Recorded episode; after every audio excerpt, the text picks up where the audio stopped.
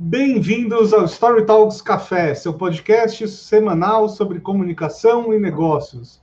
Para você que está nos escutando pela primeira vez, a cada programa, eu, Bruno Scartozoni, e o meu sócio, Paulo Ferreira, trazemos aqui um convidado incrível para bater papo, tomar café e comer bolo. Mas hoje acho que ele não está comendo bolo nenhum, nem tomando café. Paulo, quem é o nosso convidado de hoje? Nosso convidado de hoje é formado em administração de empresas pela ESPM Sul. Estudou empreendedorismo no Babson College de Boston e Big Data Management na Johns Hopkins University. Ele fundou o e-commerce Viagem Mania e o site Seleção de Hotéis. Foi diretor de vendas e marketing do Clube de Viagens SB Tour e hoje é o maior especialista do Brasil em marketing e vendas por indicação. Ele é consultor, conferencista, professor e fundador da consultoria Base Viral. Com vocês, Rodrigo Nol. Fala, Paulo. Fala, Bruno. Como é que estamos? Tudo Você, bem? Certo? É que tá ótimo. Muito, muito bom. Feliz pelo muito convite. Obrigado. Muito obrigado. Muito obrigado pela tua presença aqui. É um papo que a gente já está querendo ter com você faz algum tempo. É um prazer e uma oportunidade muito legal de falar de uma coisa que você domina muito e que as pessoas precisam e os negócios precisam mais do que nunca nesse momento, não é? Exato, cara. A gente está vivendo um momento aí favorável para o tipo de assunto, para as estratégias que a gente vai falar hoje aqui nesse podcast. Então, vamos lá, vamos para cima. Deixa eu começar com uma pergunta bem básica aqui que você vai, você vai tirar de letra. É, muita gente deve se perguntar, né, que, que raios é, é marketing de indicação ou vendas por indicação? Olha, essa, essa realmente é a pergunta que eu mais recebo há muitos anos. É, eu, de certa forma, tenho uh, feito um trabalho de abertura desse mercado aqui no Brasil e muita gente ainda não conhece. Marketing de indicação é a estratégia que utiliza apenas os seus clientes atuais para que a sua empresa, o seu negócio venda mais sem precisar gastar mais. Uh, toda empresa já vendeu através do boca a boca, né? através daquele efeito orgânico e natural de quem tem um bom uh, produto e de quem tem um bom serviço. Então, todo autônomo, profissional liberal, empreendedor, empresário, ele já recebe uma venda aqui e acolá, às vezes recebe muitas vendas por indicação. Né? Eu acho que, inclusive, se usa de forma errada o termo indicação para se referir a esse tipo de comportamento. Isso é boca a boca.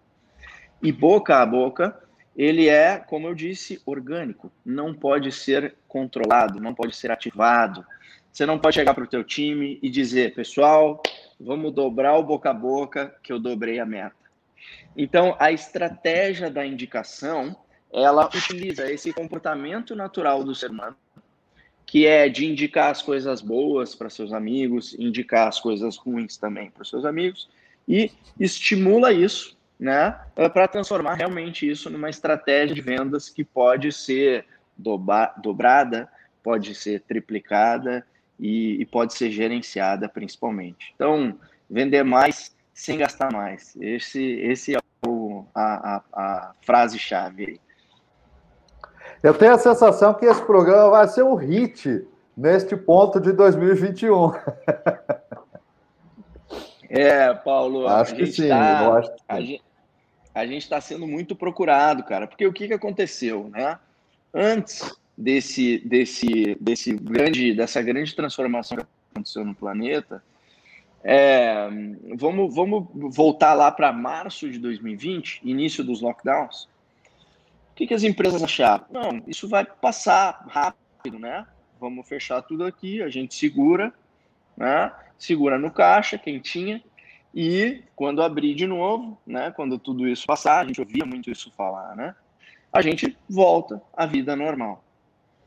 E, e, rapidamente, muitos negócios e muitos empresários perceberam que a gente não ia voltar ao normal, né? E que o tal do novo normal, se é que ele existe, ele ia exigir novas atitudes, novas estratégias. O empresário percebeu rapidamente que ele ia precisar voltar a vender, mas não da forma como ele fazia antes. Então, é, nesse cenário, e eu falo isso, Paulo e Bruno, com muita empatia por aqueles que foram é, é, negativamente afetados, mas para a gente isso, isso foi muito bom para a gente. Por quê? É, as empresas buscaram formas alternativas de continuar vendendo, sem precisar torrar caixa em anúncio, sem precisar depender daquele ponto físico que ela tinha anteriormente, né? E utilizando ali um ativo que já estava pago, utilizando alguma coisa que eles já tinham dentro de casa, que eram seus clientes atuais. Então a gente foi realmente muito procurado e eu sei que eu sou suspeito para falar, mas eu acredito que a estratégia do marketing de indicação para esse momento que a gente está vivendo, né? E aqui eu não, eu não sei em que momento da vida as pessoas estão ouvindo esse podcast, mas a gente está gravando ele em 2021 é, eu acredito que é uma das estratégias aí mais inteligentes para ser utilizadas. Agora, não, me conta o seguinte: uh, na sua opinião, o que faz as pessoas indicarem uma empresa? Né? O que faz um cliente indicar uma empresa para outras? São benefícios materiais? É grana? São coisas emocionais? O que, que você acha? Legal, vamos lá.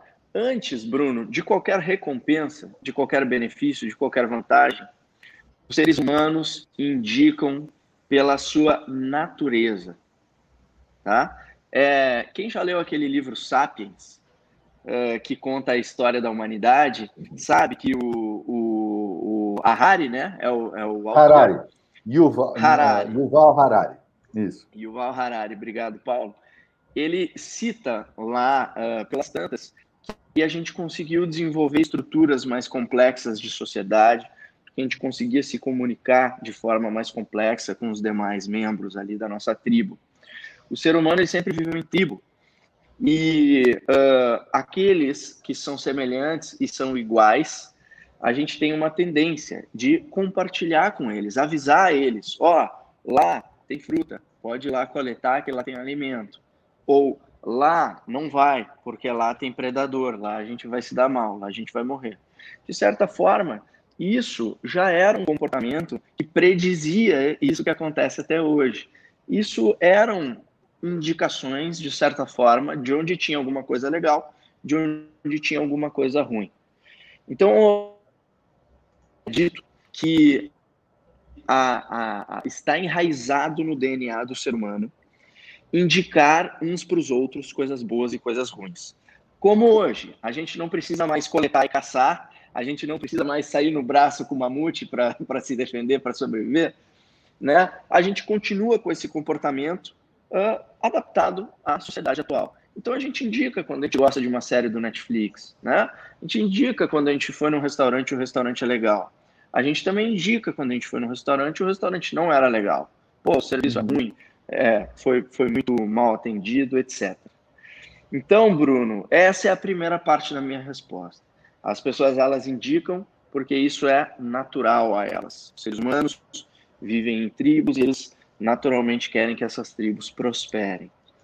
É, quando a gente transforma isso, né, e utiliza esse comportamento natural do ser humano, transformando isso num canal de vendas, aí sim a gente começa a falar de vantagens e benefícios. Ao longo desses últimos cinco anos que eu já trabalho com indicação, eu consegui mapear 14 tipos diferentes de recompensas que estimulam pessoas a indicar uma empresa para seus amigos e familiares de forma ativa. Tá? É, são recompensas desde financeiras, como desconto, créditos, até recompensas não financeiras, que são as que eu mais gosto. Tá? Como acessos, conteúdos diferenciados, como funcionalidades extras, vamos supor se a gente estivesse falando de um software, né? como ingressos de eventos, eventualmente, é, e, e, serviços complementares, cupons em parceiros, poderia aqui ficar uh, o dia inteiro falando sobre como fazer isso. Então, sim, é um comportamento natural, sim, existe maneiras de fazer isso, que não utilizando desconto e dinheiro. Como é, não, como é que é, existe aquela coisa da, da pergunta fundamental, né? É, de 0 a 10, o quanto você está disposto a indicar o nosso serviço. É, tem, um, tem um livro, agora me, me foge o título, mas é o que trabalha essa pergunta como a pergunta fundamental para uh, direcionar, uh, inclusive, uh, a sua auto, a autoavaliação do seu negócio, né? Se as pessoas não estão indicando, tem algo errado, se as pessoas estão indicando, tem algo certo, né? Só que aí o, o trabalho de indicação ele é um, digamos assim, um apro aprofundamento metodológico do que começa com essa pergunta, mais ou menos isso? Sim, sim. Inclusive, Paulo, eu acredito fortemente que esse é o futuro do mundo dos negócios, o futuro das vendas. A gente pode até falar um pouco mais sobre isso, tá? Agora, o que, que faz uma pessoa falar positivamente sobre uma empresa o que, que faz uma pessoa falar negativamente sobre uma empresa para seus amigos e familiares? É, um dos principais elementos é o seu nível de satisfação. Né? Essa é aquela pessoa, ela teve uma experiência com aquela empresa e ficou satisfeita, e teve uma experiência uhum. com aquela empresa e ficou insatisfeita. Portanto, né, se esse é um comportamento que a gente pode esperar que vai acontecer e esse é um dos principais é, drivers, né? Um dos principais, é uma das principais formas de se construir reputação no mercado, né? As pessoas falando sobre a gente, como uhum. responsável por um negócio, eu sempre vou querer saber, sempre, sempre, sempre vou querer saber se os meus clientes estão satisfeitos ou não com o que eu estou fazendo. Uhum. Isso se eu tiver interesse em, né, claro, jogar no longo prazo, eu acho que a maioria dos empreendedores e empresários que nos ouvem quer. Então, sim, existe essa pergunta, Paulo, que você falou. A pergunta fundamental é a pergunta do NPS, né? NPS uhum. chama Net Promoter Score. Net Promoter Score. Exatamente isso. É. é. O NPS ele é uma métrica global de medição de satisfação. Uhum, uhum. Então, por que, que essa é uma métrica global de medição de satisfação? Porque ela é muito facilmente é, é metrificada nas empresas. Né? Uhum. Basta a gente perguntar de 0 a 10 o quanto você recomendaria a nossa empresa para seus amigos e familiares. Sim, sim. É, é, exatamente esse exemplo que você deu. Tenho e todo mundo que... usa, né? O Google usa isso, uhum. até a, a, padaria da esquina usa isso, até porque é muito fácil, né? De, de muito perguntar. fácil. Muito fácil. E, e, e só para complementar, qual é o pulo do gato? É claro que cliente, é, empresas que têm os clientes mais satisfeitos, elas vão ter um potencial maior na estratégia do uhum. marketing de indicação. Empresas que têm clientes menos satisfeitos, elas vão ter um potencial menor.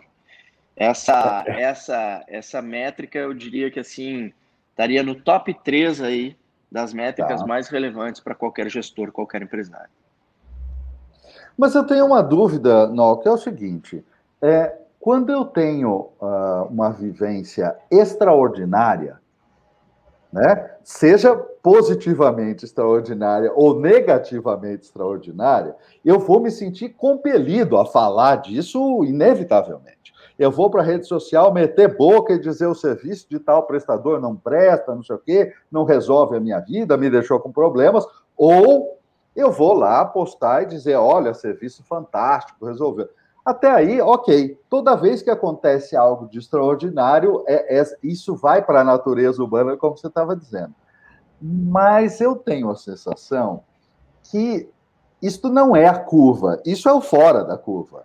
Né? Porque a maioria dos prestadores que eu utilizo no dia a dia, falando como pessoa física mesmo, né? serviços que a gente usa todo dia e, e, empresas que a gente procura, elas, em geral, elas entram num encaixe da curva. Elas me deixaram satisfeito, resolveram o meu problema, mas não foram além uh, exatamente daquilo que eu esperava. Por que, que eu falaria dessas empresas? Onde é que, onde é que você uh, empurra? O que, que você aconselha nesse sentido? Porque veja que não tinha nada errado com aquela operação, você entendeu? Uhum. Olha, Paulo, é, existe uma pesquisa que é uma pesquisa muito famosa nesse mercado, que inclusive hum. é uma pesquisa que fundamenta a criação da minha empresa, a Base Viral. Tá. É uma pesquisa feita pelo Texas Tech Institute.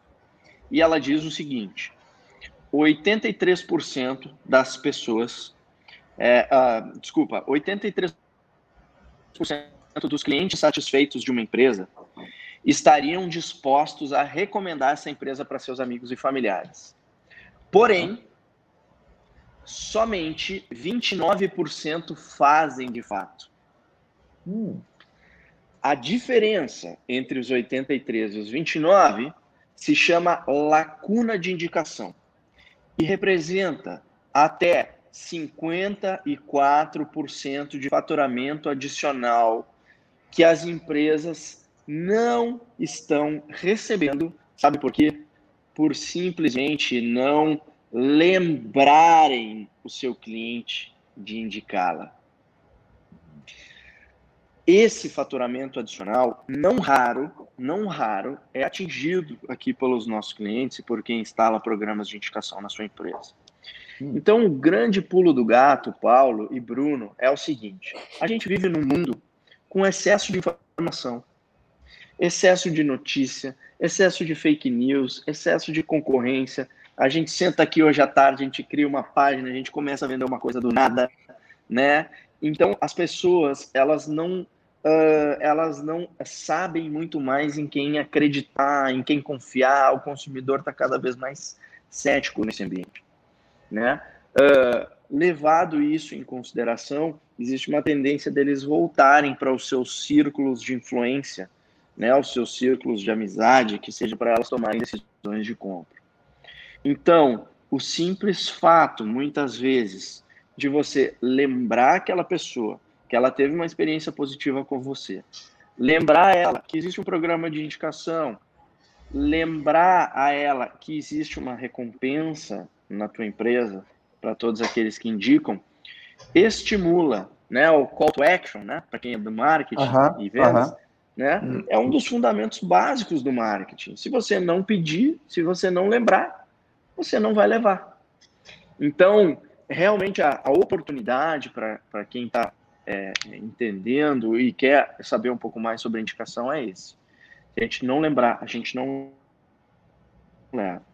Só que ao invés de só pedir, pedir, pedir, pedir, a gente coloca ali na frente uma recompensa, um benefício. Fala mais de benefício. E aí depois vem a chamada para ação, o famoso call to action. É uma das coisas que, que eu e o Paulo falamos bastante no, nos nossos cursos e tal, enfim, a gente ensina comunicação, né? E tá tudo. A gente não ensina exatamente vendas, mas está tudo ligado.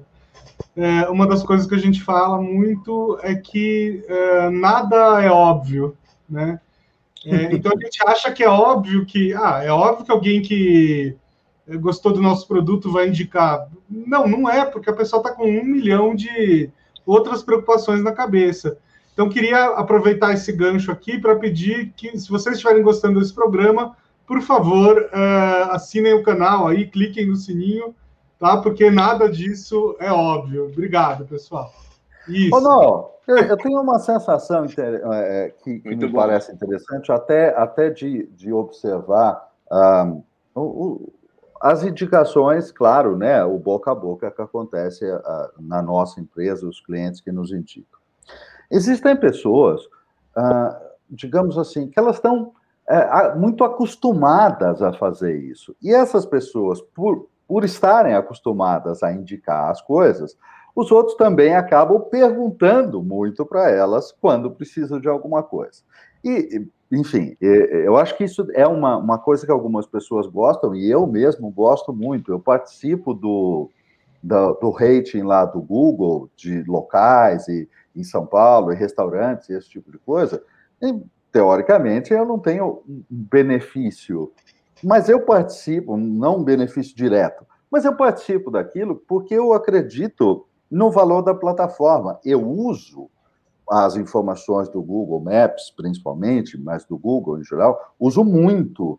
Então, é, me faz sentido contribuir para aquela plataforma. Mas tem gente que gosta de fazer isso e tem gente que acho que é meio tímida, que não gosta de, de, de é, é, é, isso mesmo? Quer dizer, tem gente que se, se fica uh, impedido, vamos dizer assim, por uma certa timidez, uma coisa assim?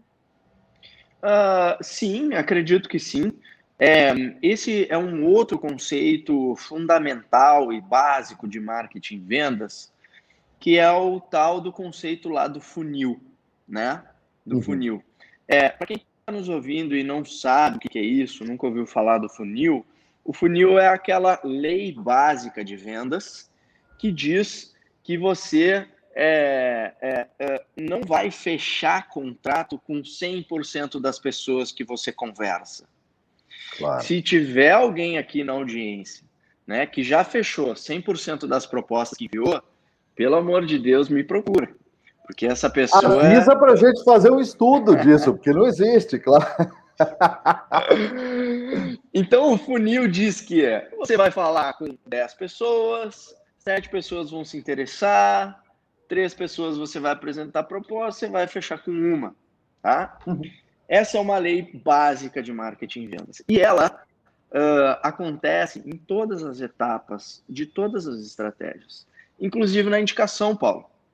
Então, sim, né? Uh, se eu tiver mil clientes na base da minha empresa, sei lá, eu tiver dez clientes na base da minha empresa, tanto faz uhum. o número de exemplo, uhum. provavelmente não é 100% dos meus clientes que vai me indicar. Uhum. E isso não tem problema nenhum, né? Tá dentro da conta, tá dentro da conta do funil. O grande jogo, né? A grande, a grande, eu acho que é, uh, eu diria que a parte mais estratégica, tá? Da estratégia marketing de indicação é esse gerenciamento e essa comunicação e ativação. Sabe o que acontece, tá. Paulo, com muitos empresários? Eles pensam numa recompensa, tá? E jogam lá em algum lugar e deu. Eles acham que as pessoas vão sair indicando a empresa dele loucamente. E não vão. As pessoas precisam ser lembradas. As pessoas precisam entender o programa. As pessoas precisam saber que o programa de indicação existe. Uhum nisso você aumenta aí a sua conversão, né? Você aumenta a sua taxa de adesão, como eu chamo aqui no nosso método, né? Uhum. Então, dos teus mil clientes, quantos entram no programa de indicação? Essa é a taxa de adesão. Quantos aderiram, né? Isso é uma taxa que nós vamos otimizar. A gente vai metrificar e a gente vai otimizar. Pô, tá baixa essa taxa. Vamos nos comunicar mais com as pessoas, vamos convencer mais pessoas a entrarem. Né? Dessas que entraram e indicaram alguém, quantas, quantos amigos eles indicaram? Ao longo de seis meses, ao longo de um ano. Então, essa é a taxa de engajamento. Nós também vamos metrificar isso, também vamos otimizar. Então, aqui não é diferente, Paulo, de diversas outras estratégias de vendas. E, e sim, vai ter pessoas que não vão participar, e está tudo bem, esse é o jogo, né? O jogo do funil. O grande, o grande lance é a gente gerenciar tudo isso e sempre melhorar as nossas taxas aí. É, não, eu tenho certeza que as pessoas que estão nos ouvindo devem estar pensando assim, putz, que legal o estudo e tal, mas será que serve para o meu negócio, né? E aí eu te pergunto, tem algum tipo de negócio que, que serve mais ou serve menos ou isso funciona para todo mundo? Como é que é isso na sua experiência? E aí, só complementando essa, essa pergunta do Bruno, uhum. Olha só, não, porque isso é, é, é, famoso na indústria de restaurante, né? No, no, no, mercado de restaurante. Porque restaurante, em geral, não importa que você já foi lá e gostou. Exatamente, se você foi e gostou, você vai querer voltar. Então, o restaurante tem essa facilidade. Mas existem negócios que é uma compra mais espaçada, ou você faz uma vez. Uhum. Como é que. Né? Isso muda? Ótimo. Pô, muito ricas essas duas perguntas. Tem algumas coisas interessantes para falar. Então, primeiro eu vou responder se serve para todo tipo de negócio. E depois eu quero pegar esse gancho seu, Paulo, da, dos restaurantes, dos reviews, etc. Se eu esquecer, uhum. não, não, me, não, não, me, não me deixe não, eu, eu esquecer de falar tá. disso, tá? É, a primeira pergunta aqui de se serve para negócio e para que negócio que serve.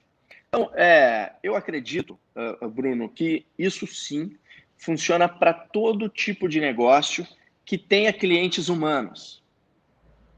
Eu sempre faço essa, essa, essa brincadeira. É. Pô, Sensacional. É. Indicar não é natural do ser humano? É. Então, se os seus clientes são humanos, provavelmente eles podem te indicar e mais do que eles já estão fazendo hoje. Ah, mas eu vendo para empresas, Rodrigo. Beleza. E lá dentro das empresas tem o quê? Tem humanos. Quem assina o contrato lá da empresa, a última linha do contrato, é um CPF, é um ser humano. Então funciona para todos os negócios que tenham clientes humanos. É, eu, eu acho mais fácil dizer para quem não funciona, tá? Porque são casos muito específicos.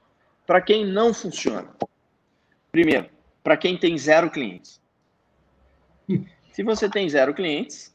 Está é, tá começando tem... a operação, aí não dá, isso. É. Aí você tem outras prioridades. A sua principal prioridade é criar um produto ou um serviço que alguém queira comprar, né? Segundo caso, onde não funciona. Não funciona quando o teu cliente exige sigilo no consumo do teu produto ou serviço. Geralmente são aquelas questões de mercado de investimento financeiro muito de alto nível, né? Grandes famílias investidoras, coisas desse estilo, e às vezes até alguma coisa na área da saúde, procedimentos uhum. estéticos, saúde, coisas desse estilo, as pessoas exigem sigilo. Esses são os dois casos onde não funciona. Se você está fora desses dois casos, são dois casos muito específicos funciona para você. Eu gosto de brincar, Bruno, que fazer programa de indicação é que nem fazer hambúrguer. Para fazer hambúrguer, o procedimento é sempre o mesmo. Ou seja, você põe o pão embaixo, um recheio no meio e um pão em cima. O processo é sempre o mesmo. Pão embaixo, recheio no meio, pão em cima. Se mudar, não é hambúrguer. Se não tiver pão, por exemplo, é outra coisa, não é hambúrguer. O que, que muda? Pode mudar o ingrediente, pode mudar o tamanho, pode mudar o recheio, pode mudar o formato do pão. Mas o processo é sempre o mesmo. Então, por que, que eu estou falando disso? Ah, o meu negócio é de moda, o meu negócio é de alimentação, eu sou corretor de seguros, o meu negócio é imobiliário. Isso funciona para mim? Pessoal, é sempre o mesmo procedimento. Talvez mude um pouco a recompensa, porque o seu cliente se interessa por uma recompensa que o meu cliente não se interessa. Sim, sim, sim. Uhum. Talvez mude um pouquinho né, a, o valor das coisas, porque o meu ticket médio é um pouco maior, um pouco menor do que o outro ticket médio da outra empresa. Mas é sempre o mesmo procedimento e funciona assim para todo mundo que tenha clientes humanos. A gente pode falar um pouquinho mais do, do, do método que eu utilizo para fazer isso na prática, tá? E aí eu vou pegar então a, a pergunta do Paulo, só para eu não perder aqui. Uh, uma confusão, Paulo, bem comum nesse mercado é as pessoas misturarem programas de indicação com programa de afiliado, programa Sim. de influenciadores, programa de fidelidade e programa de reviews e avaliações. São coisas. Todas coisas que... diferentes. É, é. Exato, ligeiramente diferentes. Ligeiramente uhum, diferentes. Uhum. Por exemplo, o programa de fidelidade ele tem o objetivo de reter os clientes atuais. Uhum. O programa de indicação tem o objetivo de trazer novos clientes. O programa de afiliado e influenciador, ele utiliza um terceiro, que uhum. é o uhum. afiliado, é o influenciador. Geralmente, esse é um profissional do mercado. Geralmente, ele vive daquilo. Uhum. Portanto, geralmente, ele vai querer dinheiro. Quanto mais dinheiro, melhor. Teu cliente, né, você que é um corretor de seguros, por exemplo, teu cliente ele não vive daquilo. Ele tem lá a sua função, ele é um engenheiro, ele é um médico, ele faz qualquer coisa da vida dele. Que não vender coisas, né, e indicar é. coisas. Então, uhum. provavelmente ele não está interessado em dinheiro necessariamente, você pode dar uma das recompensas não financeiras que eu falei no início desse podcast. Então, só separar qual é eu de fato estou fazendo nesse momento, porque daí a persona, né, muda a, ali a pessoa que está participando e muda também então o estímulo, né. Uh, agora eles podem sim ser é, feitos em conjunto. Eu gosto sempre de sugerir, uhum. faz um primeiro, depois faz outro, depois faz outro, separar bem, não confunde a cabeça do usuário, do cliente, e eles podem sim. Até para poder medir o resultado, né? Perfeito. Se fizer perfeito. tudo ao mesmo tempo, você não sabe o que funcionou. Uhum, e uhum. que tipo de recompensa não financeira que, que existe, assim, que você pode dar de exemplo? A maioria dos programas de indicação, Bruno, que a gente faz, são recompensas não financeiras, tá? É, qual é o princípio básico de definição de uma recompensa de um programa de indicação, tá? Pô, Rodrigo, gostei, estou convencido, quero fazer. Como é que eu faço a minha recompensa? Primeira coisa, se você está quebrando a cabeça ouvindo esse podcast, tentando pensar em que recompensa você tem que dar para o seu cliente,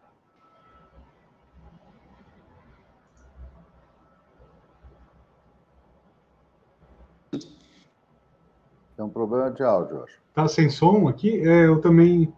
Alô, alô. Alô. Oi. Pô, desculpa, entrou uma ligação aqui. Vocês estão me ouvindo? Ah, estamos te ouvindo. Coisas que acontecem. Uh, tá. Enfim, vamos lá. Vamos lá. Quebrando a cabeça. básicos da ah. definição da recompensa. Opa. Você tá, alô, alô. Você estava dizendo. Estamos te ouvindo, estamos te ouvindo. Eu estava dizendo se você está quebrando ah, a tá cabeça para encontrar qual recompensa que seu bom, cliente quer. Então a primeira coisa é não quebrar a cabeça na é, definição da recompensa. Você não deve tirar a recompensa da tua cabeça. Muito menos da minha. Você concorda comigo, Bruno, que se o seu cliente não se interessar pela recompensa, ele não vai indicar?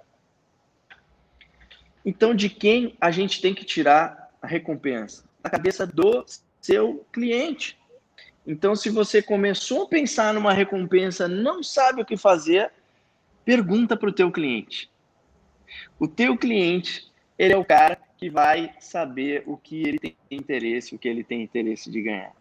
Então, esse é o princípio básico, fundamental, que inclusive é um princípio de marketing e vendas.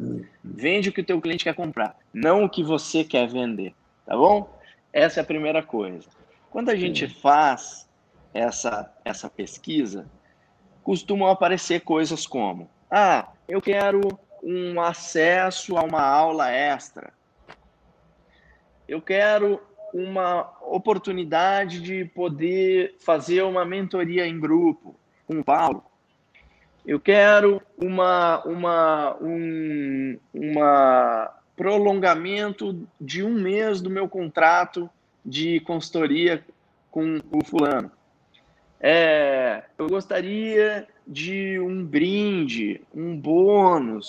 Eu gostaria de o dobro do produto que eu comprei existem várias oportunidades, várias chances de recompensar as pessoas de maneira que não é desconto ou crédito. Inclusive, eu recomendo que você até fuja um pouco do dinheiro. Porque o dinheiro tem um grande problema, acaba atraindo um monte de caçador de promoção. e aí você, cara, pode ter um problema se você não fizer isso muito bem feito, sabe? É... E só para fechar, a recompensa, Bruno, ela deve fortalecer a proposta de valor do meu negócio. Então, se o meu negócio é um negócio que a principal proposta de valor é desconto,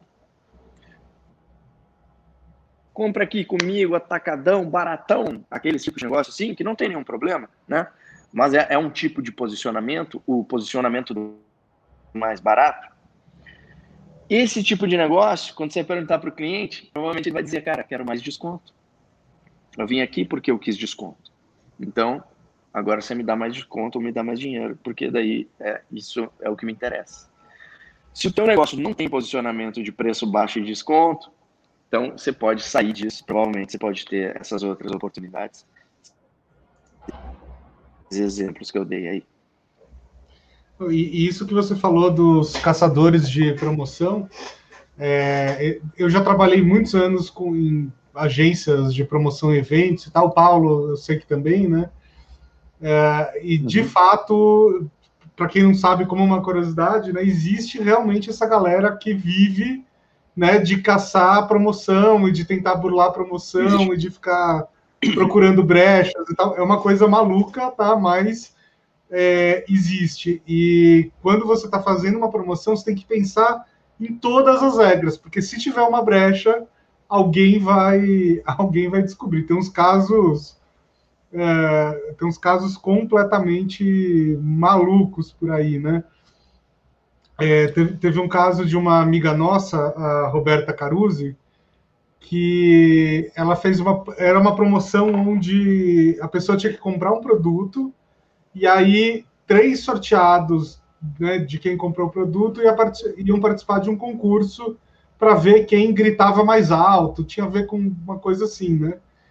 É, e aí pensaram, é, é, enquanto estavam fazendo as regras, né, alguém pensou assim: putz, mas e se um mudo for sorteado? Aí alguém falou assim: não, imagina, né? Mas se um mudo comprar o, o, o, o produto, ele nem vai, é, não vai se inscrever, né? E uma outra pessoa pensou assim: mas e se for um tenor ou um cantor, alguém né, que vai ter um handicap muito maior? Não, mas imagina, né? As pessoas não vão se interessar por isso. Enfim, das três pessoas sorteadas, uma era tenor e a outra era muda.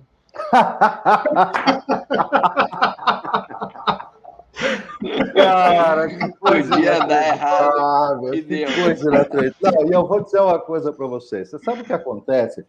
Parece, parece que tem um fator misterioso do que o universo providencia, que é assim. Se tem é, é, é, uma variação da lei de Murphy, né? Se tem um público, um único público que não, né, não pode funcionar com aquela mecânica que você criou, é esse público que vai te martelar porque você deixou ele de fora. É assim, não tem jeito, não tem jeito. E não foi por falta de aviso, hein? Não foi por falta não, de aviso. Não tem jeito. Cara, criar promoção é exatamente isso. Você tem que saber que tem uma variação poderosíssima da lei de Murphy em ação quando você cria regulamento. Não falha. É impressionante. Pois Mas, é. Não, me conta uma coisa. Vocês têm muitas empresas que têm políticas uh, compliances para uh, que os, as pessoas que trabalham nelas não podem receber uh, nem, nem valores, nem, nem benefícios, ou, uh, mais comum do que isso, não podem receber uh, benefícios de, de, alto valor ou esse tipo de coisa. Né? Normal, no mundo todo tem isso. Como Sim. é que, como é que gerencia esse aspecto? Ah, legal. É, nesse, nesses uh, casos B2B, né, onde tem realmente essas políticas de, políticas de compliance, elas são muito famosas. Uhum. O prim, primeiro passo, né, quando você vai montar o programa de indicação, é ir lá e conhecer a política de compliance. Uhum. Então, na, na geralmente, quando a gente começa um processo de consultoria, tem lá o setup inicial, o diagnóstico inicial, a primeira coisa que a gente vê é se tem isso. Quando tem uhum. isso, a gente tenta entender quais são as regras dela. É, mês passado, a gente entregou um dos programas de indicação que tinha um compliance bem uh, fechado ali na empresa que a gente estava atendendo. Uhum. E basicamente, cara, a solução ela foi muito simples. Não poderia envolver nenhuma recompensa para a física da pessoa, né? Hum, para a PF, hum. para o funcionário em si. Mas tá. de nada impedia que a recompensa do programa de indicação fosse algo para a equipe, para a empresa, para o negócio. Hum, uhum. E aí a solução que a gente teve foi muito simples. A gente é, colocou a recompensa como um treinamento para a equipe lá do, do, da empresa que indica. Então, a empresa A indica a empresa B. A recompensa para a empresa A Vou te ajudar a fazer um treinamento de vendas com a tua equipe para treinar mais os teus vendedores, etc, etc. Tá. Era uma empresa tá. de treinamentos, né? Então, o gestor lá que indicou, não foi ele o premiado, mas sim a empresa, a equipe dele. Geralmente, isso é uh, mais tranquilo em relação às, às políticas de compliance. Uhum. Mas, sem dúvida, isso é importante e, e, a gente precisa jogar as regras do jogo, né? Conhecê-las, em primeiro lugar, é o mais importante Sim. de tudo. Deixa eu mudar um pouquinho aqui o, a trajetória dessa conversa e ampliar um pouco o assunto. Uh, o brasileiro médio né, tem um certo preconceito com a questão de vender. Né? A, gente, a gente tem uma barreira cultural com a coisa de de se autopromover, de ir lá e cutucar o outro e falar, pô, compra meu produto, ou me indica, ou seja lá o que for. Como é que você trabalha isso com, com os seus mentorados ou com seus clientes? É, Bruno, essa é uma questão de fato importante. Uh, e quando eu fui estudar e buscar a origem disso, né, saber da onde isso uh, veio, uh, eu cheguei muito naquelas, naquele, naquele passado recente do nosso mercado brasileiro, onde as profissões mais valorizadas uh, eram, e de certa forma até hoje são, mas já está havendo uma transição, aquelas profissões mais uh, técnicas e com um quê científico. Vamos colocar o engenheiro, o médico, o advogado. O sonho de, de toda mãe dos anos, sei lá, 20 até os anos é, 70, 80, é, talvez até hoje tenha muita gente assim, é que o filho fosse médico, advogado, doutor, né, engenheiro. É, e as profissões de vendas, elas acabavam sendo marginalizadas. Uh, ah, aquele sobrinho que sobrou, que não deu certo em nada, arruma um emprego para mim, doutor, por favor, que eu preciso botar ele para trabalhar. Ah, tá, tem um canto lá no time de vendas. Então, muito, muito, é, a gente vem com essa origem, com esse histórico. Com a mudança do mercado, Bruno e, e Paulo, é, é, cada vez mais uh, os grandes cases de sucesso de empresas e as grandes empresas não são mais aquelas que têm um grande domínio dos meios de produção. Não são mais aquelas que têm a melhor qualidade no seu produto. Não são mais aquelas empresas que têm lá os seus processos produtivos de alto alto nível. As grandes empresas do momento são aquelas empresas que estão mais próximas do cliente e não mais próximas do produto, como era no passado. Quem são as grandes empresas do momento? Os cases clássicos que a gente discute em todos os lugares. Airbnb, a maior rede hoteleira que não tem um hotel. Uber, a maior rede de táxis que não tem táxi. Não são esses os grandes cases do momento que a gente cita? Então, hoje, está cada vez mais valorizada a profissão que está mais próxima do cliente. O marketing digital veio aí, pós-pandemia, para né, uhum. extrapolar isso na nossa cara. Então, quem está mais próximo do cliente, entende mais e desenvolve é, mais baseado no que o cliente quer, esse é o cara que ganha mais dinheiro hoje, esse é o cara que é mais valorizado hoje no mercado é, essas profissões de marketing e vendas. Então, é, esse processo, inclusive, Bruno, tem se tornado cada vez mais científico, inclusive. É pesquisa, é dados, é analytics, é o escambau de ferramenta que a gente tem à disposição para fazer isso. Então, eu acredito que a gente está vivendo essa mudança desse paradigma, tá? E às vezes tem paradigmas que precisam de gerações para serem mudados. Né? Eu espero que isso não aconteça com esse paradigma do vender é feio, né? Vender é bonito, vender é lindo, vender é bonito pra cacete, eu acho. E, e eu falo uma coisa que é um pouco polêmica nas minhas lives, mas eu nem tô. Eu acho que quem tem medo ou vergonha de vender está jogando contra a sua própria prosperidade. Vendas, Opa. se você domina vendas, né? Se, do, se você domina comunicação, se, domina, se você domina vendas, vai ser muito difícil você ficar sem dinheiro na sua vida em algum momento.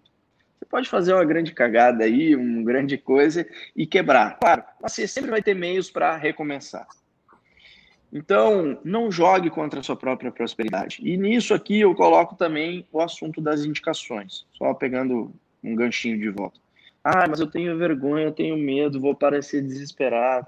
Conseguir uma indicação do seu cliente é a mesma coisa do que fazer uma nova venda. Se você tem medo ou vergonha de fazer isso, você é a principal trava do seu negócio. Começa a pensar nisso e vamos mudar isso daqui para frente. E eu acho que uma coisa importante que, que eu até aprendi trabalhando em agência é que mesmo que você não tenha um cargo de vendas, né, uma função de vendas, no fundo você está vendendo o tempo todo, né? No, assim, no mínimo você está tendo que se vender, né? Vender o seu trabalho. Sei lá, se você for designer, você tem que defender ali o seu, o seu trabalho de design, né? Se você for, sei lá, mesmo em relações interpessoais, você vende o tempo todo.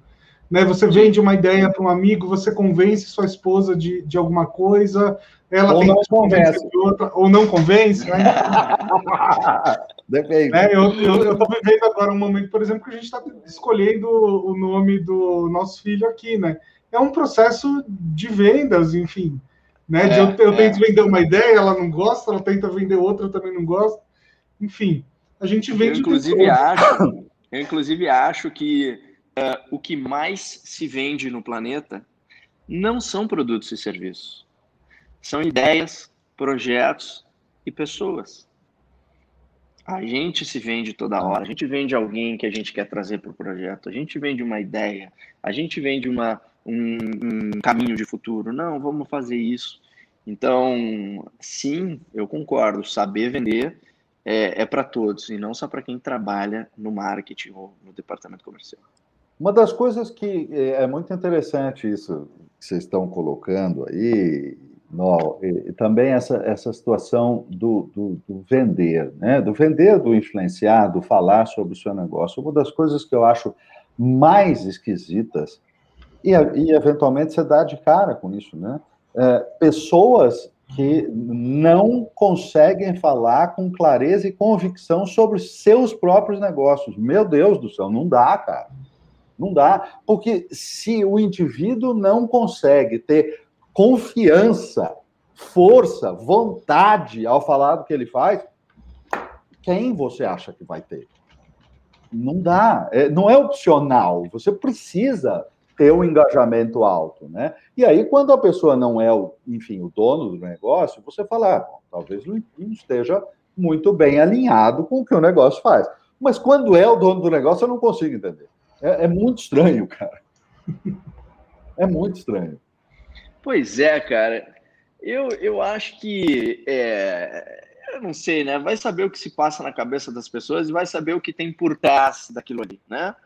É, uhum. Às vezes a pessoa não está convicta porque, de fato, é, ela. Assim, eu teria muita dificuldade em vender o meu negócio se eu prestasse um mau serviço, né? Se eu tivesse um produto ruim se eu tivesse uma, uma horda de clientes insatisfeitos reclamando para mim no meu WhatsApp, no meu Instagram, toda hora. É, talvez nesse momento, ao invés de vender e, e, aumentar o tamanho do problema, eu nem devesse mesmo fazer isso. Talvez eu devesse voltar resolver, de né? casa. Né? É, resolver, fazer a lição é. de casa e, e, e, eu acho que é muito por isso. Tem, tem um raciocínio que eu faço, Paulo, hum eu, eu sempre passo aí para os meus alunos, que é o seguinte: se você tem medo de vender, vamos pensar da seguinte forma. Vamos supor, partir do pressuposto aqui, que você tem um produto bom, que você é ético, tá? E que você tem um produto bom. Uhum. Se você tenta vender para o seu cliente e ele compra, cenário positivo primeiro, tá? E ele compra, uhum. o que, que acontece? O cliente ganha o benefício e você ganha o dinheiro, certo? Então, legal, o cliente ganhou um benefício, eu ganhei o dinheiro, ok. Se você tenta vender e o cliente não compra, você privou uma pessoa de ter acesso ao benefício que o teu produto tem. O cliente não ganhou o benefício e você não ganhou uhum. o dinheiro.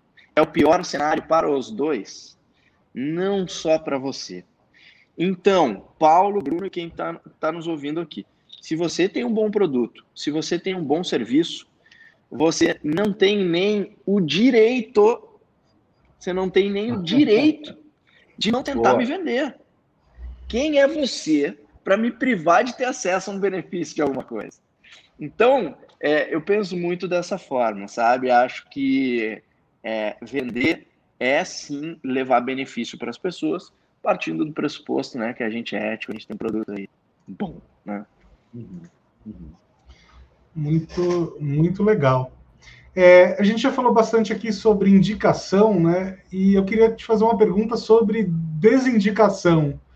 É, a gente sabe que a gente sabe que hoje em dia esse é um fator importante também, né? Se alguém não gosta do seu, do seu produto, do que você está vendendo, a pessoa vai lá na internet e, enfim, faz textão, xinga muito e tal, e esculacha. Isso pode ser, dependendo de quem é a pessoa, dependendo do caso, pode ser bastante prejudicial para o seu negócio. Você tem muitos claro. clientes que, que te procuram por causa de problemas desse tipo? Olha, Bruno, eu, eu acredito que toda empresa tem clientes mais e menos satisfeitos. Né? Voltando lá à pergunta que o Paulo fez alguns minutos atrás aqui sobre o NPS, né? sobre a pergunta lá é, definitiva. É, é normal se a sua empresa cresceu, se a sua empresa tem muitos clientes, ela ter clientes mais satisfeitos e ter clientes menos satisfeitos. Isso é normal, não tem problema nenhum. É, eu tenho algumas empresas que nos procuram, né, perguntando sobre isso. Ah, Rodrigo, como fazer isso e tudo mais. E, cara, geralmente eu recomendo, vai medir o NPS. Eu não vendo consultoria, não vendo curso, não faço nada com esse cara.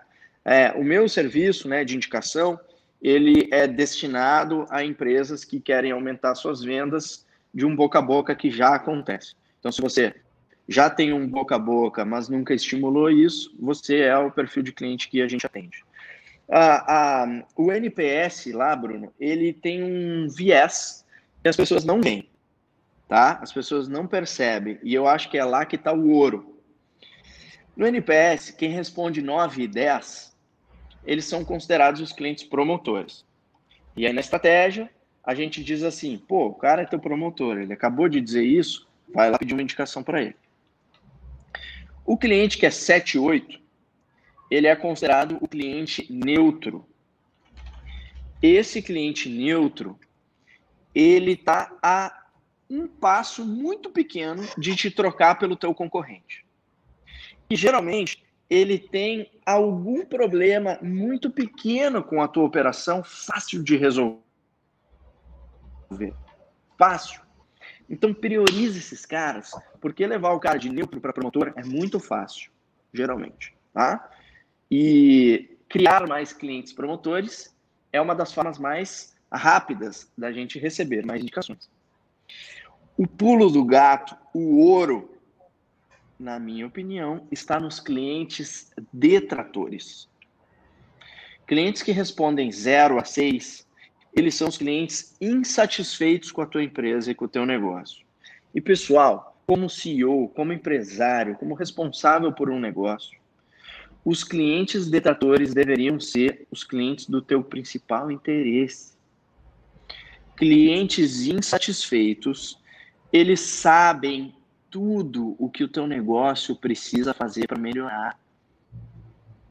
Clientes insatisfeitos, eles te dão uma consultoria gratuita de, de luxo sobre todos os elementos que o teu negócio precisa melhorar. Então, quando você contrata um consultor, ele vai te dizer, cara, vamos fazer aqui, aqui, aqui, que as coisas vão melhorar. O teu cliente o teu consultor, quando ele te diz o que, que ele está insatisfeito, sabe? Então, uh, se a empresa tem esse tipo de problema hoje, primeiro de tudo, não tenta esconder, né? Tem empresa que às vezes me diz assim, ó, ah, mas Rodrigo, se a gente fizer o um NPS agora vai dar tão mal, vai dar tão ruim. Mas faz, porra. é justamente para isso que existe a. a Primeiro métrica, tem que né? saber, faz, claro, claro. Descobre. Então, mas, mas Rodrigo, saber. deixa eu perguntar e aí, uma só coisa. para fechar. Ah. Ah, só, só, um último ponto, Paulo, rapidamente. O que, que, se faz? Levanta, levanta todas as questões dos clientes insatisfeitos, transforma isso em assuntos, tópicos, em post-it já vi uhum. CEO fazer isso. Sim. Distribui dentro da empresa. Cada responsável por cada um dos problemas e vão para cima. Né? Resolver de fato os problemas que a empresa tem. Diga lá. Sim. Então, agora, eu, eu achei muito interessante a colocação e, e, até, enfim, como, como empresário, né, como dono de empresa, é, essa atenção uh, muito grande a reclamação e a insatisfação, qualquer, qualquer expressão uh, desse tipo, ela precisa ser olhada com muito carinho, porque exatamente ela te entrega muito valor, contanto que você dê atenção.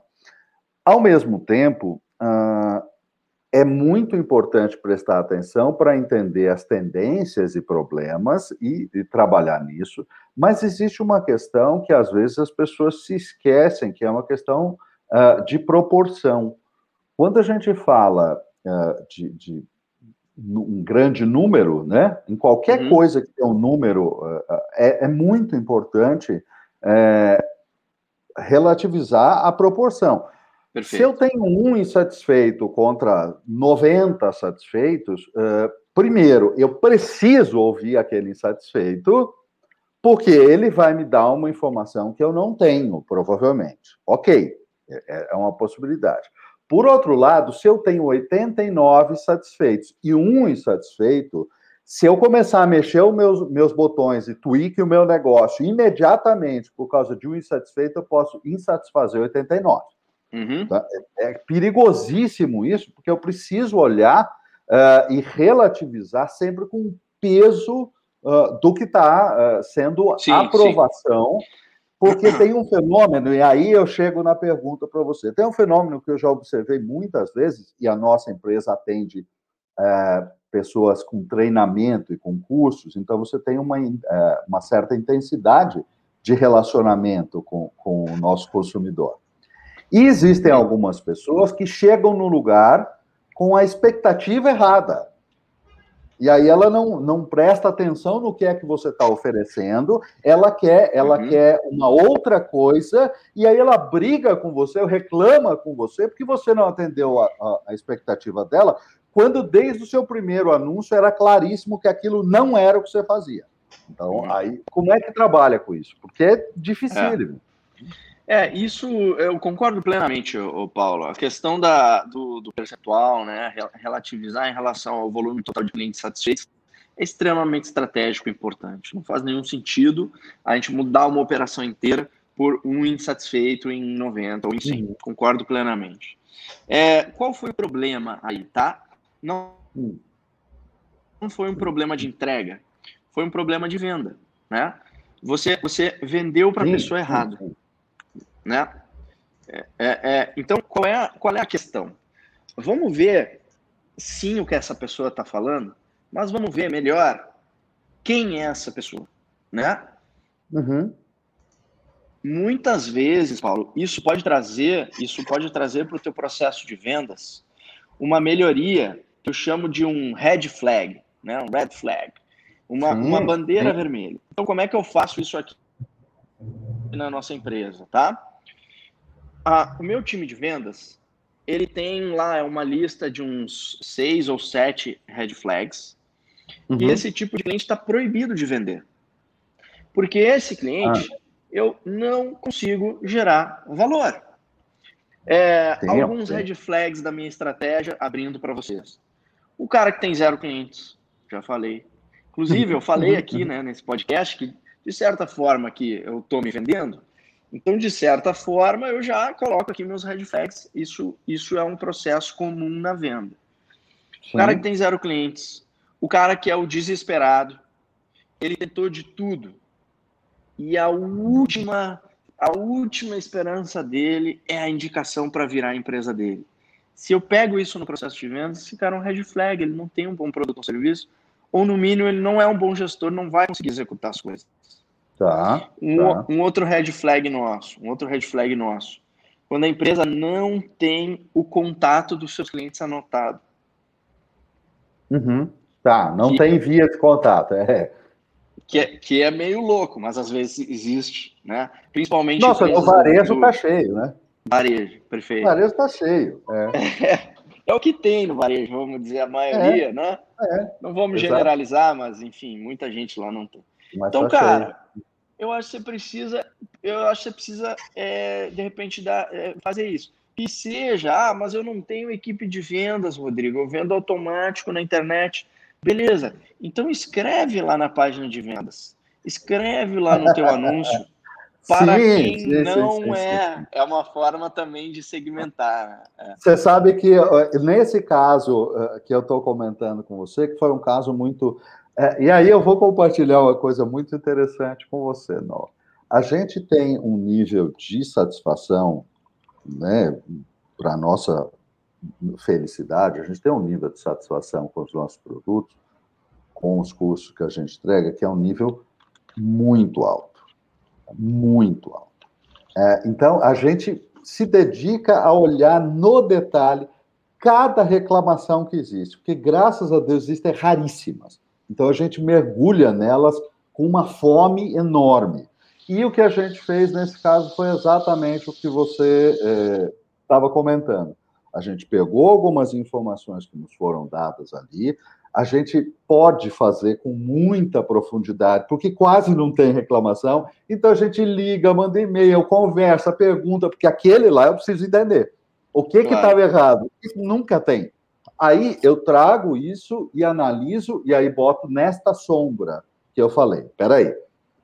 Quantos satisfeitos para esta reclamação? E aí analiso uhum. muito cada caso e aí você chega no ponto e fala assim: a minha venda em cursos abertos, ela acontece muitas vezes online, de maneira automática, a pessoa vê a página, fala, ah, legal, é isso, e compra. E eu não tive contato, eu só tenho contato quando ela está fazendo o curso. E justamente isso, a gente fez algumas mudancinhas na é. página de entrada, exatamente com esse ponto que você falou red flags, eu não pus isso no site, eu já não pus isso no site, mas a gente deixou mais claro do que já estava certas informações que, olha, não faz isso, ó. Tá? Não faz isso, não, não resolve é. isso, não. É, é, é, Eu tenho mais duas ideias, tá? Eu tenho mais duas ideias. Eu, a, a primeira delas, eu gosto muito daquele conceito de uh, demitir clientes.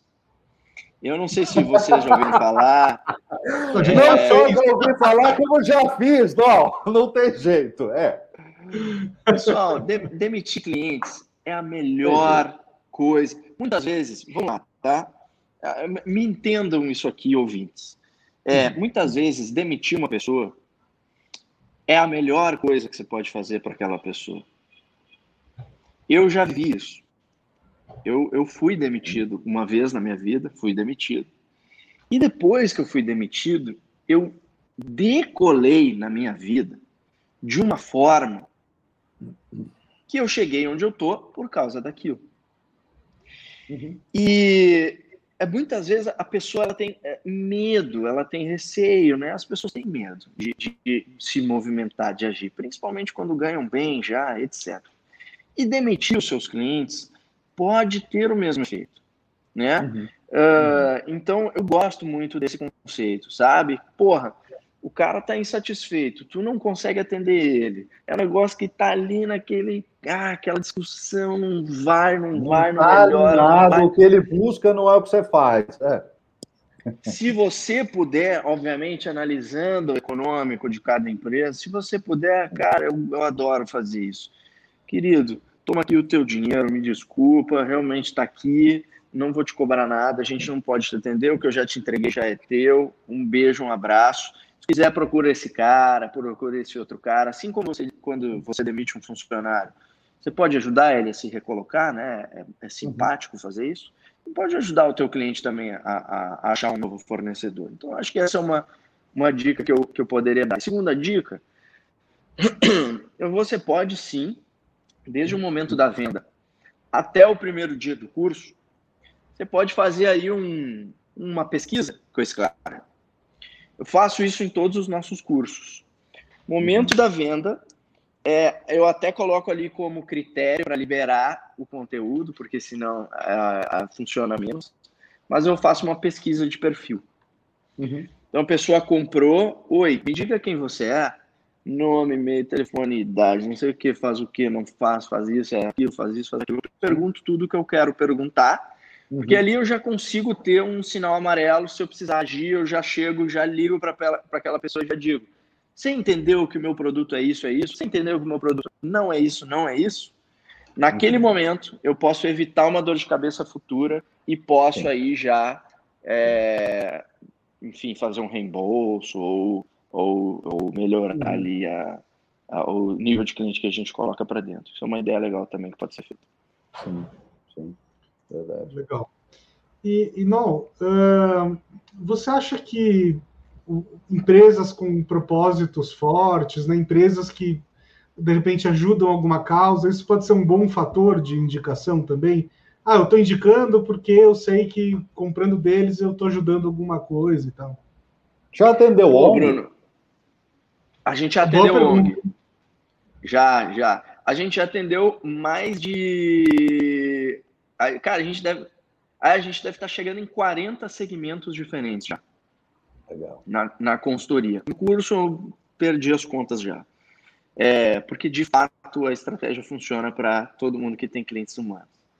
É, ONGs, ONGs a gente, a gente, a gente tem um case bem interessante de um desses uh, doações online, sabe? Então a pessoa uh, doava e aí logo depois da doação ela era uh, convidada a continuar fazendo bem, né? Chamar outras uhum. pessoas para doarem também e tudo mais. E a gente também tinha uma estratégia para aquelas pessoas que abandonavam o carrinho da doação.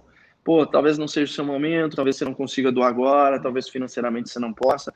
Tudo bem, mas se você ainda se identificou com a causa e quiser continuar nos ajudando, compartilhe aqui, indique seus amigos e que vai nos ajudar, etc. Pô, muito, muito legal isso, hein? Muito é. legal isso. De verdade. Foi bem maneiro. É. Agora, Bruno, eu acho que sim, tá? É, Para mim, esse é uh, o futuro dos negócios, né? Esse é o futuro uh, uh, da, das vendas, eu até diria assim. É, a gente está entrando, pessoal, num cenário, tá? Onde a competição é extrema, onde para abrir uma empresa nunca, nunca foi tão fácil começar um negócio. É difícil manter e crescer um negócio atualmente, devido à extrema competição. Mas começar um negócio é muito fácil. É, o custo dos anúncios online só sobe ao longo do tempo. A pandemia empurrou muitos negócios para dentro da internet, então vai ter muita gente despreparada vendendo na internet nos próximos anos ainda. Uhum. O, o, a entrega orgânica das redes sociais ela está cada vez mais baixa, porque, de novo, cada vez mais gente aderindo às plataformas, elas precisam escolher o que mostrar para as pessoas. Então, a gente hoje vive na guerra da atenção, né? Chamar atenção. Chamar atenção é a chave de qualquer estratégia. E eu acho que sim, Bruno. As pessoas, uh, uh, na hora de avaliar para quem elas dão o seu dinheiro, que o cliente ele tem esse poder de voto, né? Para quem eu dou meu dinheiro é como se eu estivesse claro. votando. Quem uhum. eu elejo que continue nesse mercado? Quem eu elejo que cresça? Quem eu elejo que continue me atendendo e atendendo mais pessoas? Né? Para ele que eu dou meu dinheiro. Então, acho que empresas com propósito, elas uh, têm um elemento adicional uh, para ajudar na chamada de atenção do mercado como um todo. E mais, Bruno, elas dão aos seus clientes um argumento de vendas para esses clientes vender a venderem para seus amigos e familiares. Pô, Paulo, preciso te apresentar o Bruno, cara. Um cara muito legal. O serviço dele é maravilhoso, é super uh, competente. Inclusive, ele faz não sei o que, ele ajuda não sei quem, ele doa não sei das quantas, você dá um argumento a mais de venda para o teu cliente Sim. falar de ti. Então, certamente, isso é, isso é o futuro do negócio. E só mais um ponto. Isso não só para empresas com seus clientes no marketing, tá? Uhum. Isso também dentro de casa. Eu não acredito em empresas onde os funcionários entram e ficam doentes cara é torcido ao quadrado para trabalhar e, e ah. dá até o último pingo de suor ali. Eu não acredito em empresas que tiram a qualidade de vida das pessoas. Eu acredito em empresas que adicionam qualidade de vida para as pessoas, seja cliente, seja funcionário, ou seja, permitindo aquele cara ter uma vida também junto do, uhum. do, do trabalho que ele faz E também fornecedores. Ah, como assim, Rodrigo, fornecedores? Pô, aquela empresa que espreme o fornecedor até o último centavo. Está matando tá. aquela empresa, inclusive. Está matando. Exatamente, tá matando. E aí, tá tirando qualidade enxergo, de vida. Algumas pessoas não enxergam, inclusive, que quando uh, uh, age assim, está matando o próprio ecossistema de negócio no qual você está inserido. Isso é maluquice. Maluquice. É, é. Eu, eu, ah, as pessoas falam, ah, Rodrigo, uma visão romântica, não sei o que, é romântica porra nenhuma. Isso é a realidade. Cara, teu funcionário. Exato, entrou... é extremamente pragmático isso. É, é matemático, inclusive. Claro. Né? É, é isso. Claro. Então, então, acho que isso precisa entrar na agenda do empresário, sabe? Inclusive porque não são relações eventuais de um contato. Não, não é isso. É um ecossistema, justamente. Primeiro, quem trabalha com você na mesma organização é essencial, é tão essencial para a sua vida quanto a sua família, quase. E, é. é. por outro lado, as empresas que orbitam o mesmo ecossistema, enfim, que vocês trocam, né, fornecedores e clientes, cara, assim, é, é ali que você vive. É, então, assim, você vai fazer o quê? Tacar fogo na casa e ficar vivendo dentro? Não faz sentido nenhum isso. Não faz sentido. E você Nem sabe, hein, melhor do que eu, né, Paulo e Bruno, isso constrói reputação, né. E, e, e, e, reputação, pô, é um ativo uh, necessário, né, de ser gerenciado no mundo atual. Então, não tem como na época da internet a gente não estar tá olhando para isso. É, na verdade, tem uma coisa muito interessante sobre reputação, né, que a gente pode hum. olhar para a reputação. É, reputação é a barreira de entrada mais alta e inacessível que existe. Porque todas as outras, talvez você possa comprar. Reputação, sinto muito bem, não tem como comprar. Não está Legal. à venda. É, é a barreira de entrada mais alta e inacessível que existe. Ou você fez, ou você não terá. Simples assim. Gostei disso. Gostei disso. Ah, eu concordo muito. E assim, é, eu conheço isso muito bem por causa da minha atuação como terapeuta, né, Não. É um negócio, o, o, o, negócio da psicanálise, o negócio da, da, da psicoterapia, uh, ele só existe por indicação, basicamente. E a barreira de entrada é nenhuma. Se você tá, tem, tem a, a, a preparação necessária, a, a certificação, você pode fazer. Mas a questão é, a barreira de entrada é altíssima, porque a reputação demora muito para ser conquistada. Essa que é, essa que é a grande barreira de entrada deste uhum. negócio, especificamente, uhum. claro. É, ela pode, ela pode ser construída ativamente, né? Isso, ela, isso, a gente pode trabalhar é, nela, mas Sim. realmente, ela, ela não é comprada de hoje para amanhã. Ela é construída, Perfeito. exatamente. É. Porque você pode ter um aspecto, digamos, promocionalmente ativo, mas você tem que ter lastro de realização, porque senão não fica em pé. Esse é o fato. Eu estou pensando aqui numa, numa outra situação, é, que eu tenho vários amigos que já trabalharam em determinadas empresas, tiveram experiências horríveis, e aí, toda vez que eu penso nessas empresas, eu lembro uh, desses ah. relatos, né? Ah. Algumas, inclusive, eu deixei de, deixei de consumir. Então, quer dizer, não adianta ser um consumidor super satisfeito e um funcionário que fala mal também, né? Porque isso causa, causa uma dissonância. Até fica um pouco clichê, mas no fundo tudo são pessoas, né? Então, Sim, ele, ele só está em papéis diferentes em momentos diferentes. É o papel do fornecedor, do cliente, do funcionário. E é, o curioso da é história é que quando eu escuto um cliente falar da empresa, é claro, tem um poder porque ele foi é, satisfeito em algum sentido, né? Tudo bem. Mas quando eu encontro uma pessoa que conhece a empresa por dentro, eu presto muita atenção. Muita atenção. Porque né, o, o, não é um ponto de contato, é um contato diário de trabalhar lá o tempo todo. É. Dá para. É. é. é. muito importante. Pois é, pois é. Bacana, É, não, eu, eu, sei que você curte muito montanhismo, né? Você já, já é, não vou dizer escalou, né?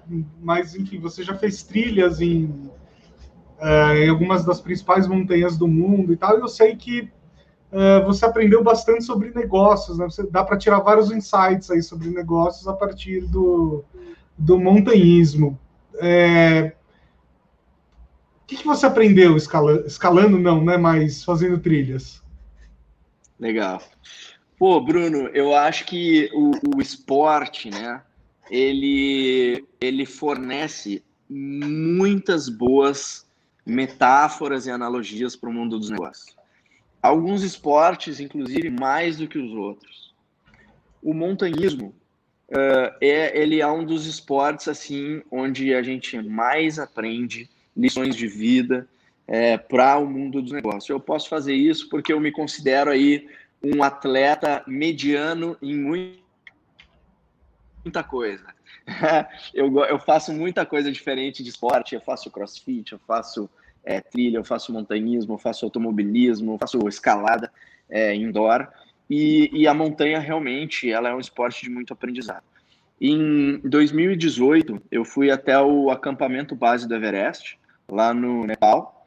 É, foi uma expedição de 13 dias de caminhada, onde você caminha uh, aproximadamente 12, 11 horas por dia uh, no gelo, no frio, na altitude, né, com é, é, restrição de, de alimento, porque você precisa carregar e cada um quilo a mais você precisa gerenciar. E em 2020, logo antes da, da pandemia, eu fui até o cume do Kilimanjaro, que é o, a montanha mais alta do continente africano, fica na Tanzânia. E quando você prepara uma expedição, né, que, porra, envolve risco de vida, né? De repente, falta um equipamento, ou eu me envolvo num acidente, ou eu me hidrato mal, pode, pode acontecer algum grave acidente. Então, ela é, é uma metáfora muito boa para o mundo dos negócios, porque envolve gestão de risco, envolve é, gestão de recursos, envolve planejamento e execução, envolve aquela flexibilidade que a gente tem que ter para mudar os planos no meio do caminho, porque na realidade ela é diferente do papel, e isso acontece em qualquer empresa e acontece em qualquer O mapa não é território, né, não? Mapa não é território, cara. Exatamente. E, né, o primeiro passo que você dá na montanha já tem coisa que acontece diferente do que você planejou. Então eu, gosto muito sim, Bruno. Eu acho que ele é. Ah, trabalho em equipe. Ninguém escala uma montanha sozinho. É inviável, é impossível. Você sempre tem uma equipe que envolve carregador, que envolve cozinheiro, que envolve guia, que envolve socorrista, né? Então tudo isso tá, tá dentro da, desse universo. E eu sou, cara, um, um, um apaixonado pelo tema porque também o montanhismo sempre envolve uma grande conquista, isso traz uma realização muito boa pessoal e também sempre envolve uma viagenzinha, né? Então a gente sempre dá uma passeada, vai aqui, vai acolá, sempre sempre tá num canto diferente do planeta Terra, conhecendo uma cultura e se envolvendo muito profundamente com ela. Não, eu, eu espero. Não, é, me diz uma coisa, quando eu sei que pô, né, escalar o. Escalar, não sei se é a palavra certa, mas enfim, subir o Kilimanjaro ou chegar na base do Everest é uma coisa que uh, demanda muito esforço, né, muita, muita preparação, inclusive uma preparação que eu não tenho, nunca teria fôlego para fazer isso. Eu admiro muito por isso. É, mas quando você chega lá, né, quando você chega no topo ou chega na base e tal, o que, que passa pela sua cabeça? Essa, essa, história, essa história é muito interessante, essa história é muito boa. Quando eu cheguei no cume do Kilimanjaro, é, foram sete dias né, de, de expedição no Kilimanjaro, e o cume de uma montanha é um dos lugares mais inóspitos do planeta Terra. Cara, é vento, é frio, é gelo cortando a tua cara, é cansaço, é, é realmente um lugar que tu não quer ficar muito tempo. É, a gente geralmente tá, fica de 10 a 15 minutos no cume de uma montanha. Então chega lá, fotinho e vai embora. As pessoas não entendem. É que não foi feito para ficar lá, né? Não foi feito para ficar lá. Não, se fosse não bom tem... ficar lá, teria cidades lá, né? Teria habitação. Foi feito para ficar lá. Eu posso contar para vocês, tá? Não tem nada lá. Tem uma placa lá só, na verdade, que é a placa para tu tirar foto. E aí, quando eu voltei do Kilimanjaro, a minha namorada da época, ela me perguntou, né? Pô, cara, qual que foi a sensação de chegar no cume do Kilimanjaro? Que legal! Ela viu as fotos, os vídeos, né? Eu falei, olha, a sensação é de que ali é só o meio do caminho. A sensação é, eu preciso voltar tudo. Uh. Eu acabei de chegar na metade. e aí, quando eu falei isso para ela, ela me olhou assim, tipo, ó, bugou, bugou a cabeça. O cume, o cume de uma montanha é só a metade do caminho. Tanto que a maior parte dos acidentes na acontecem descida. na descida. Quando você está distraído, cansado, acabou os seus recursos, quebrou um equipamento, você está ali no talo, na descida é o, é o momento crítico. E, e, eu faço a analogia com as empresas, né? Como que isso se encaixa no mundo dos negócios? O cume é o que todo mundo vê, é o que todo mundo quer. O cume é como se fosse a venda. A descida é o que menos pessoas dão atenção que é como se fosse o pós-venda, é como se fosse a entrega. Então, se você morre, por exemplo, na descida de uma montanha, você não consegue fazer a próxima. Se você falha na entrega, se você é uma empresa que entrega mal o teu produto ou o teu serviço, você muito brevemente não vai continuar fazendo novas vendas. Então não, uhum. não é o foco só no cume. O cume é legal, ele tangibiliza, ele metrifica sucesso, lindo, maravilhoso. Mas e a descida e o pós-venda? Isso garante que você vai continuar no mundo dos negócios. Então, acho que essa é uma analogia perfeita aí de montanha e mundo dos negócios. Não, eu adorei a, a, essa analogia, o que você está contando, e agora eu estou numa torcida aqui. Eu estou numa torcida para que você escreva um livro sobre montanhismo ou faça um documentário. Porque eu não subo montanha nenhuma absolutamente, mas eu sou fanático por livros e documentários de montanhismo. Eu sou fascinado por isso.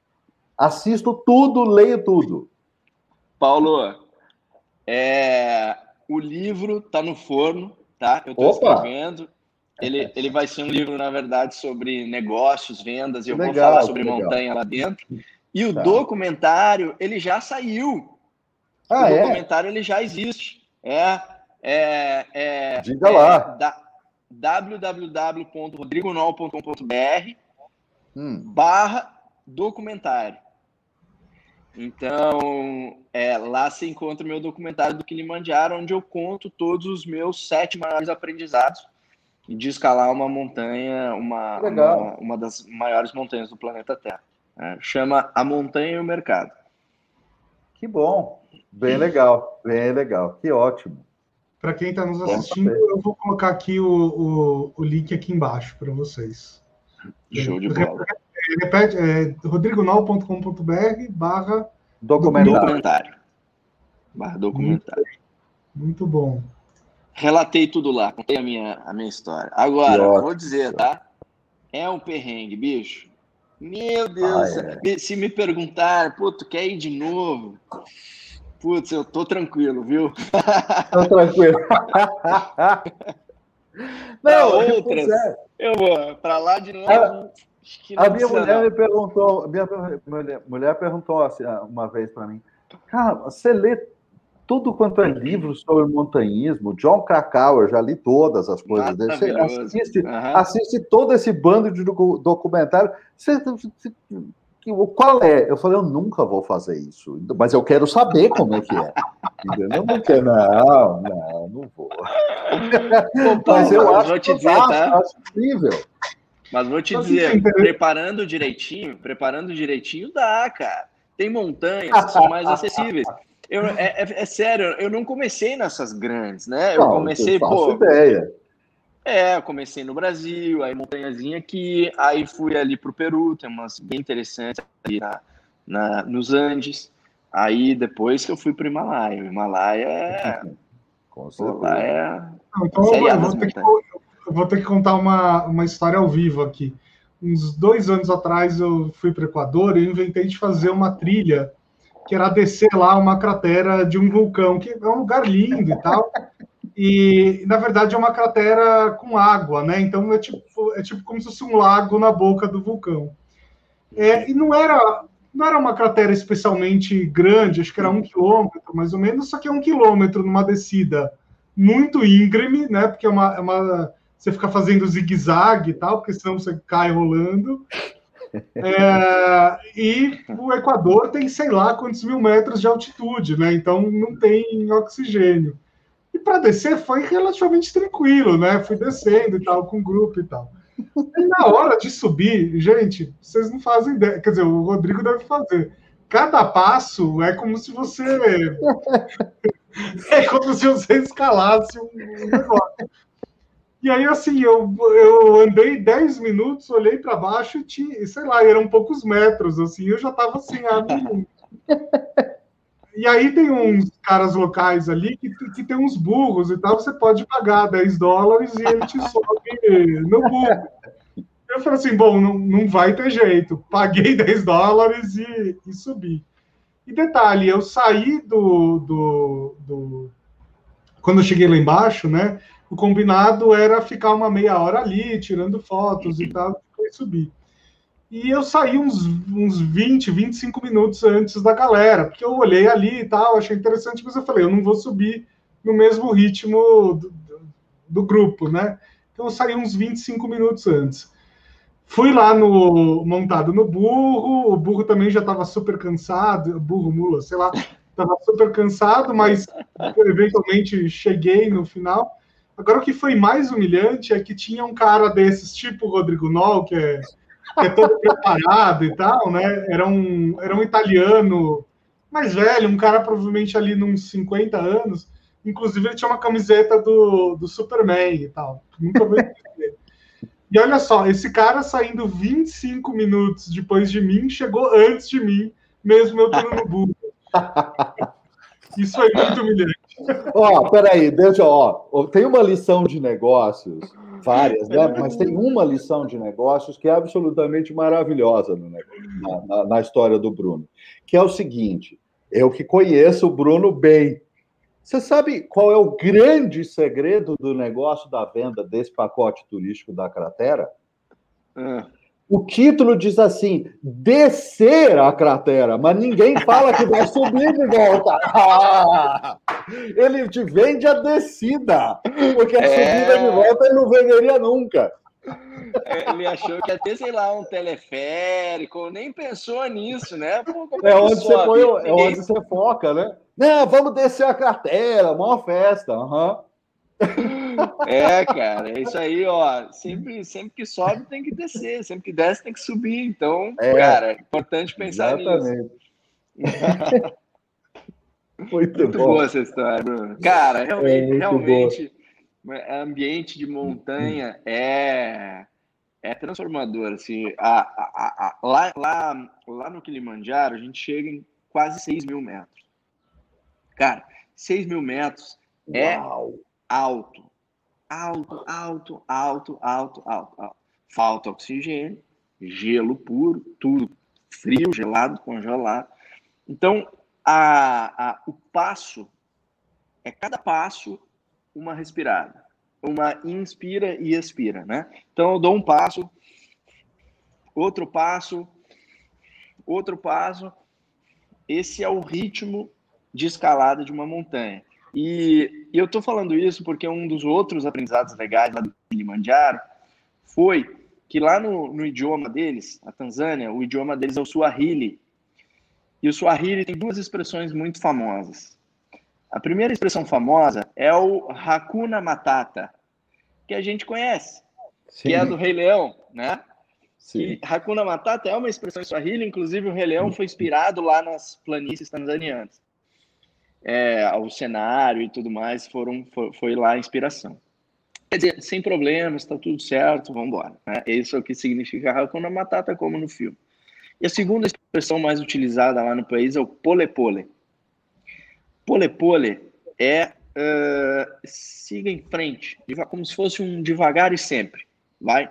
É uma expressão assim, cara, uh, uh, continue andando na sua velocidade, não tem uma tradução direta para português. E os guias, eles falavam muito isso para a gente, quando a gente tinha lá uma, uma, um, sei lá, uma vontade de sair correndo na frente, tentando subir mais rápido do que todo mundo. Então, o pole-pole é um dos outros grandes aprendizados na montanha, porque, cara, se de fato, se tu tenta disparar na frente antes que todo mundo, como eu vi várias vezes acontecendo lá na montanha, pessoas nos passando. Tem a história de um, de um alemão, né? Que eu, eu falo um pouco de alemão, então eu ouvi eles falando alemão. O alemão nos passando na madrugada, assim, ó, voando para cima da montanha. Aí eu cheguei lá, antes do cume, tava o alemão estatelado no chão, não vi o alemão no cume e não vi o alemão na descida, ou seja, provavelmente ele não chegou no cume. Cara, a grande verdade é que no mundo dos negócios, direção é mais importante que velocidade. Então, na montanha, a direção é mais importante que velocidade. Vamos seguir numa visão, num caminho. Eu estou há cinco anos trabalhando com marketing de indicação. Tem frases que eu falo exatamente a mesma frase há cinco anos. Mas por que isso acontece? Porque tem pessoas que ainda precisam conhecer aquilo e que ainda não conhecem, né? Então eu vejo que muita gente também perde negócios ou quebra ou não chega onde quer chegar porque fica tentando ir na velocidade, mudando dire direção com muita frequência e desistindo antes do momento. E na montanha, é, isso também é uma verdade. Bonito e muito verdadeiro, muito verdadeiro. É, é, é engraçado que muita gente me pergunta assim, Bruno, como é que faz para para dar aula, né, para ser consultor, para dar palestra e tal? E eu falo, olha, é uma trajetória que começou há 12 anos, então para chegar onde eu estou agora, talvez você dê muita sorte, né? Mas o normal é, é, é durar muito tempo. Agora eu vou, vou absorver a sua frase aí, pole pole.